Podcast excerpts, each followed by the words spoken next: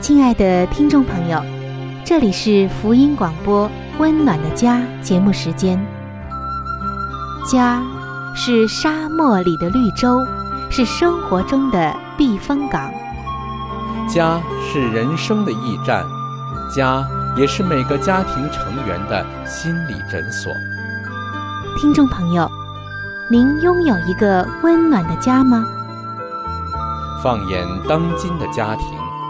充满着各样的困惑、失落和矛盾。青少年的吸毒和不道德的行为，让人觉得十分的惊奇。离婚和家庭暴力的行为也已经十分的普遍。单亲家庭的数量也在与日俱增。这种种的问题，不禁使人在怀疑：家庭生活是否还能够继续下去呢？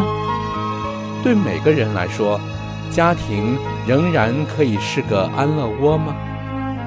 温暖的家，与您携手探寻幸福家庭的泉源。温暖的家，带您进入关怀与爱的时间。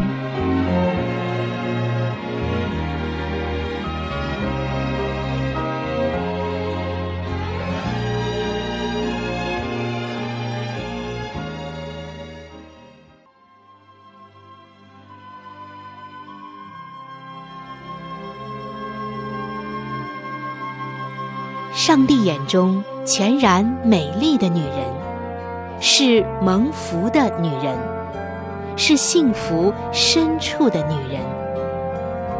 全然美丽的女人，把爱的港湾装点得温暖阳光、简约纯全，令人留恋。冬不冷，夏不热，春意盎然，秋果累累。令丈夫停靠，孩子们称她有福。有赞美说，才德的女子很多，唯独你超过一切。让我们一起来寻找上帝在建造生命美丽方面对你的旨意。欢迎进入全然美丽的女性新生命。系列的分享，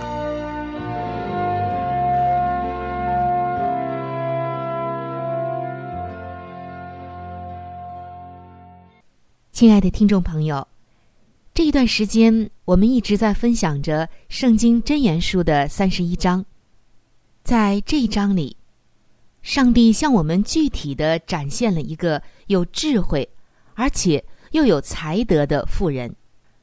为普天下的女性描绘出了一个追求的楷模，而上帝之所以把她这种美丽又生动的形象描绘出来，就是为我们女性朋友提供了一个切实可行的指引。让我们今天一起来向她学习，亲爱的姐妹们，这段时间我们已经开始分享真言书的三十一章。我们也分享了上帝眼中美丽的女子究竟有着什么样的特质。那今天我们将来到箴言三十一章十四节的分享。在这节经文中，使我们看到这一位女子她给家庭的供应是什么，并且上帝眼中看为美丽的女子是有着一种企业家的精神的。为什么这么说呢？我们先来看今天的经文，《箴言书》三十一章的十四节。这里说，他好像商船从远方运粮来。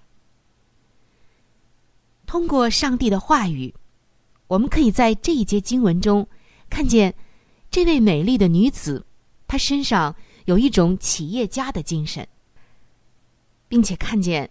这种精神如何影响他爱家人的方式？凡是可以想象得到的美丽，都是必需品。他的家呢，也都具备。上帝眼中这位美丽的妇人，尽他所能的为他所爱的家人提供最好的，供应最完全的。下面我们就具体的来看一看。刚刚我们分享的《真言书》的三十一章十四节，这里说到，他好像商船从远方运粮来。说到他好像商船，这个比喻一下子看上去似乎不恰当。一个女子怎么能够像商业的船队呢？但是稍微的想一下，就不难发现，这一位在上帝眼中看为美丽的女士，与一艘商船的共通之处。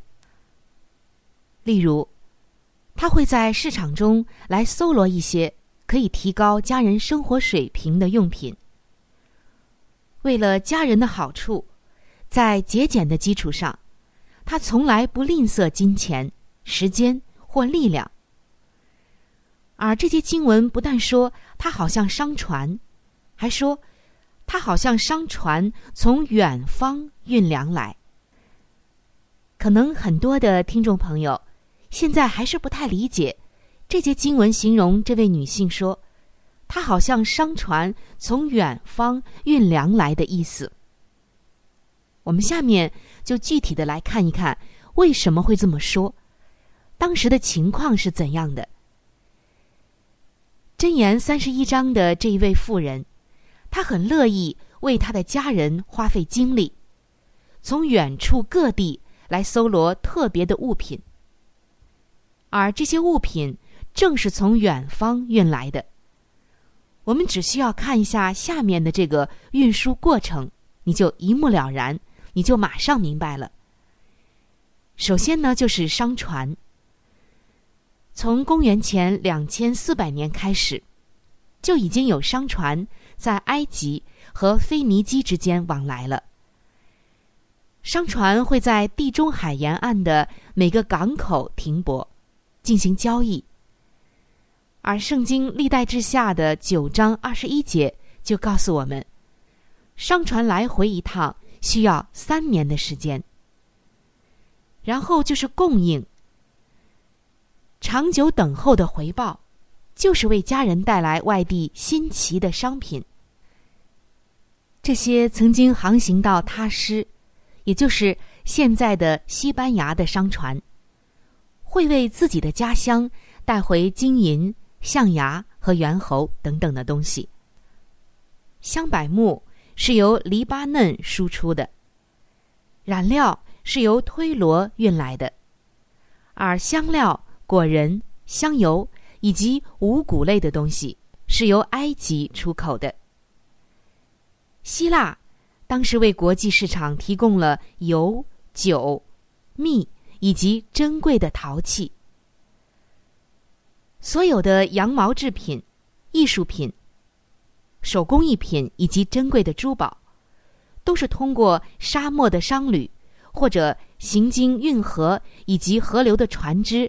再转运到陆地上的港口，然后再装上商船。那以上我们了解了商船还有当时的这个供应的流程。接下来我们要来看一下一条超级公路。当时的公路没有现在这么发达，交通更没有现在这么便利。那个时候。送到港口的货物，会由商旅带到内陆城市。当时，在这位美丽妇人的家乡，商旅是络绎不绝的。在历史上，以色列曾经是中东主要的贸易通道的枢纽。如果你曾经去过以色列，你就会发现以色列有两条超级公路。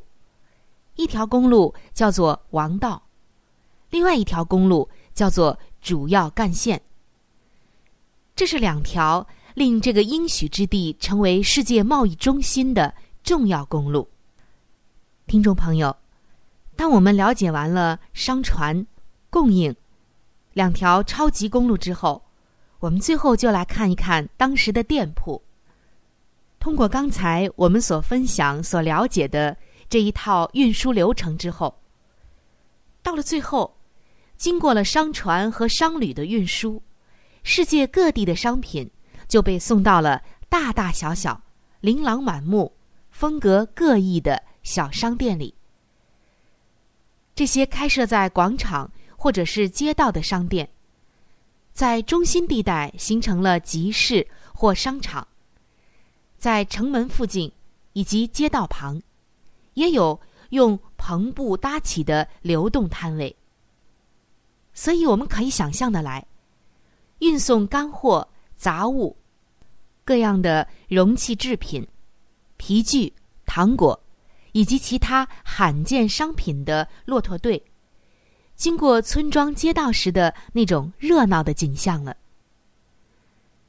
现在，我们再仔细的看一看《箴言书》三十一章十四节介绍的这一位美丽的妇人，如何像这些商船一样，完成从远方运回商品的使命。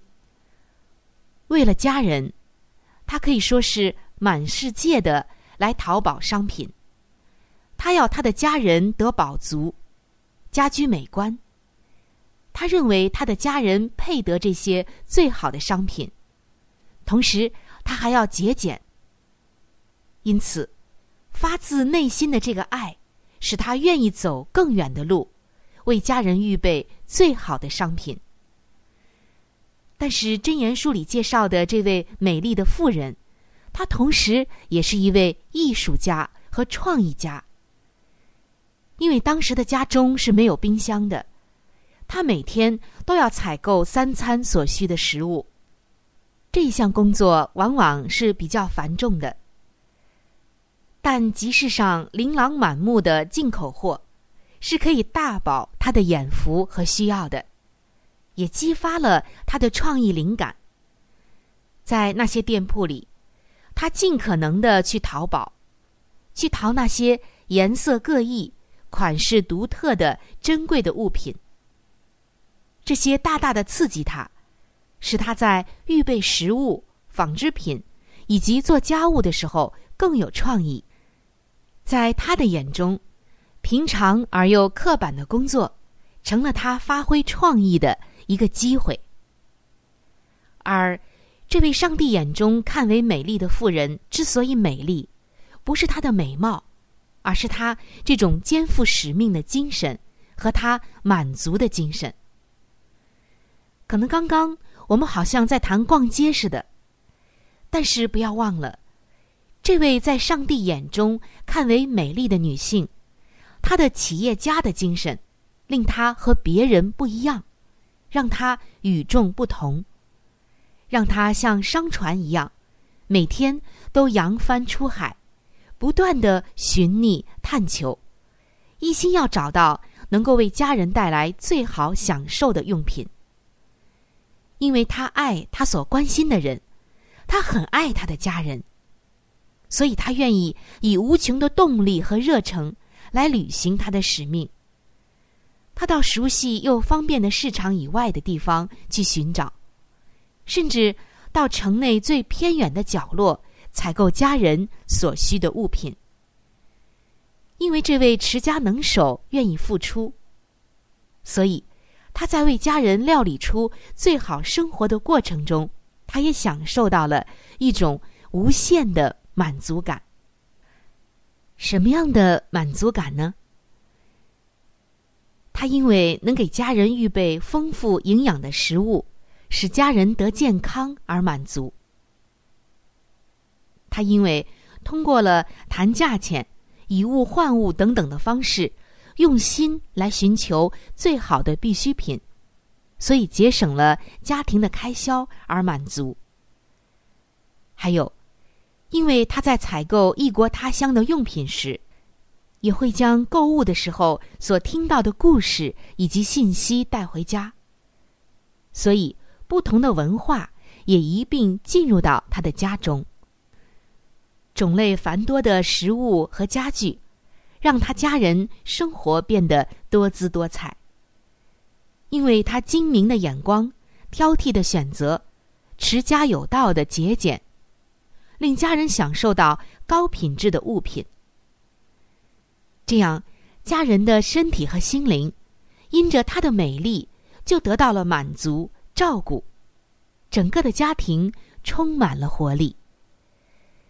亲爱的听众朋友，和您分享到这里，我相信你就能够理解为什么这一位上帝眼中看为美丽的女子，她有着企业家的精神了。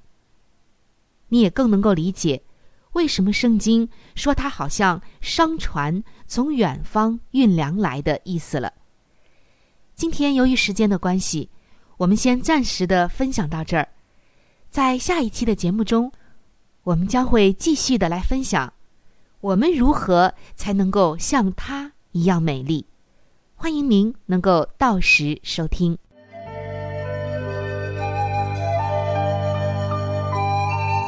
好书分享时间。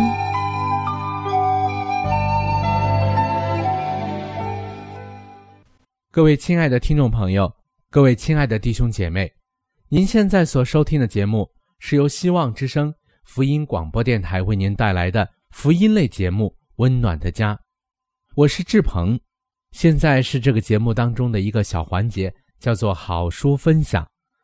在每一期的节目当中。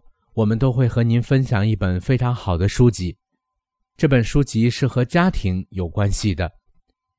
最近以来呢，我们和您分享的是宗教女作家华艾伦女士的一本著作，叫做《富林信徒的家庭》。这本书则告诉我们如何去建立一个家庭。亲爱的弟兄姐妹，亲爱的听众朋友，在我们每一个人进入学校的时候，我们都是在学习不同的知识。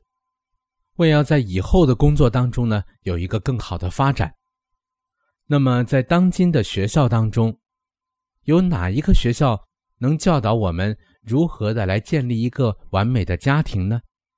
我想是没有的。那么在基督的学校里，他则教导我们如何的拥有一个幸福而温暖的家，同时又当怎样来教育自己的子女。那么在这里呢，我们特别推荐给您这本书籍，相信这本书对您一定有莫大的帮助。亲爱的听众朋友，如果您听完了这本书之后，您喜欢这本书，您又想拥有这本书，您可以来信给我们，我们可以免费的将这本书赠送给您的。我们具体的通讯地址会在节目当中播报给您听，请您留意。富林信徒的家庭。第五十六章，论离婚。我奉劝你们两人要将自己置于上帝的管理之下。当受试探要说令人生气的话时，最好缄默不言。你们在这一方面必定遭受试探，乃是因为你们从未制胜自己品格上这一可憎的脾性。但每一不良的习惯。都需予以制胜，要完全顺服上帝，要吊在那磐石耶稣基督上，并且要跌碎。你们既成为夫妇，就当约束自己，要到基督跟前来求帮助。他必乐意的将他神圣的同情和他白白的恩典供应你们。当在上帝面前为你们过去的行为懊悔。当彼此谅解，再结为夫妇；当排除以往生活中那些不和谐、不愉快的经验，要在主里面鼓起勇气来；当将心灵的窗户向世界关闭，而向上天敞开。你们若扬声祈祷，向上天求光，那身为真光与生命、平安与喜乐的主耶稣。就必垂听你们的呼吁，他那公义的日头必照彻你们心灵的内室，照亮你们的心殿。你们若欢迎他灵格的阳光射入你们的家中，就不至于说出那使人有不幸之感的话语来了。写给一位受虐待而陷于绝望的妻子，我收到了你的来信，现在我要答复你说。除非你在丁先生的身上看出了确定有改变，我不能劝你回到他那里去。主不喜悦他以前那种对于妻子当得之分的观念。如果他仍坚持从前的见解，那么你的前途就不会比过去为佳。他并不知道应当怎样对待妻子，这事使我觉得非常忧愁。我真的为丁先生难过，但我却不能劝你违背自己的见解而回到他那里去。我坦白的向你说，也像像他所说的一样，要再度将你自己置于他的独断独行之下，乃是危险的。我本来希望他有所改变。主洞悉你所有的一切经验，要在主里面鼓起勇气来，他绝不会离开你，也不会丢弃你。我也以最亲切的心同情你。写给一位被抛弃的丈夫，背起你的十字架。我看不出对于这件事还有什么可以补救的办法。而且，我想你所唯一能做的就是放弃你的妻子。如果他是这样决心的，不愿与你同居，那么勉强同居就必使他和你双方都要非常不幸了。况且，他既是十分坚决的采取这样的行动，你只有背起你的十字架来，显明你是个大丈夫。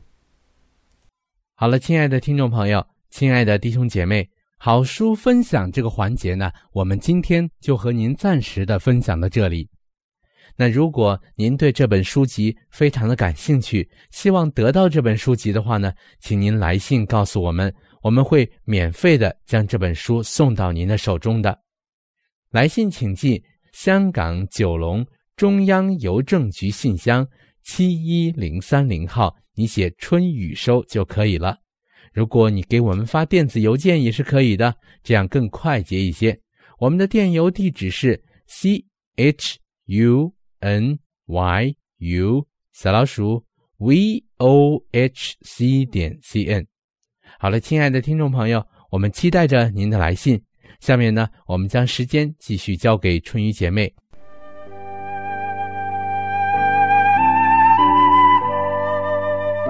贴心小管家，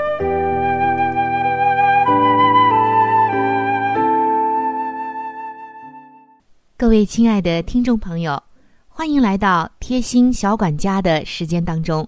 主持人春雨正在这里恭候着您的光临。听众朋友，说到香油，是我们居家必备的一个调味品。香油也叫芝麻油。经常的食用优质的香油，对我们的身体是大有好处的。但是劣质的香油，不但能够使你倒胃口，还会损伤我们的肠胃和身体。那么，如何的来鉴别优质香油还是劣质香油呢？下面的这几个方法可以帮助到你。首先就是用冷冻的方法。把香油放入到冰箱，在零下十度的时候冷冻观察。纯香油在这个温度下依然是液态，但是掺假的香油就开始凝固了。第二个方法就是加热，把香油放入到锅里面加热。如果混有猪油，就会发白；混有棉籽油，会扑锅。混有菜籽油就会颜色发青。第三个方法就是看它的油花。你可以把一滴香油加入到盛有清水的碗中，纯香油刚开始的时候是薄薄的油花，但很快的就扩散，并且凝成若干的小油珠，而掺了假的香油，油花又小又厚，不容易扩散。第四个方法就是闻它的香味儿，香味浓郁的，而且是那种不正常的香味儿，很有可能是掺有芝麻香精，您可就要小心了。好的，听众朋友，以上的四个方法能够帮助您鉴别香油的真假，或者是优质还是劣质，您记清楚了吗？如果没有记清楚，您又觉得有需要。欢迎您能够来信告诉我。我的联系方式会在稍后的时间里向您播报，请您留意收听。好，我们今天的贴心小管家就到这里。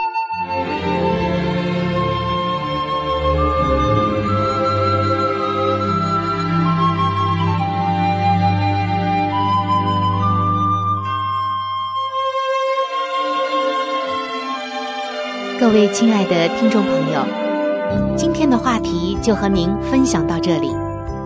如果您对于家庭，或者是有关于家庭的话题，有什么样的问题、想法与建议，或者是美好的经验与见证，春雨在这里可是非常非常的欢迎您能够写信给我。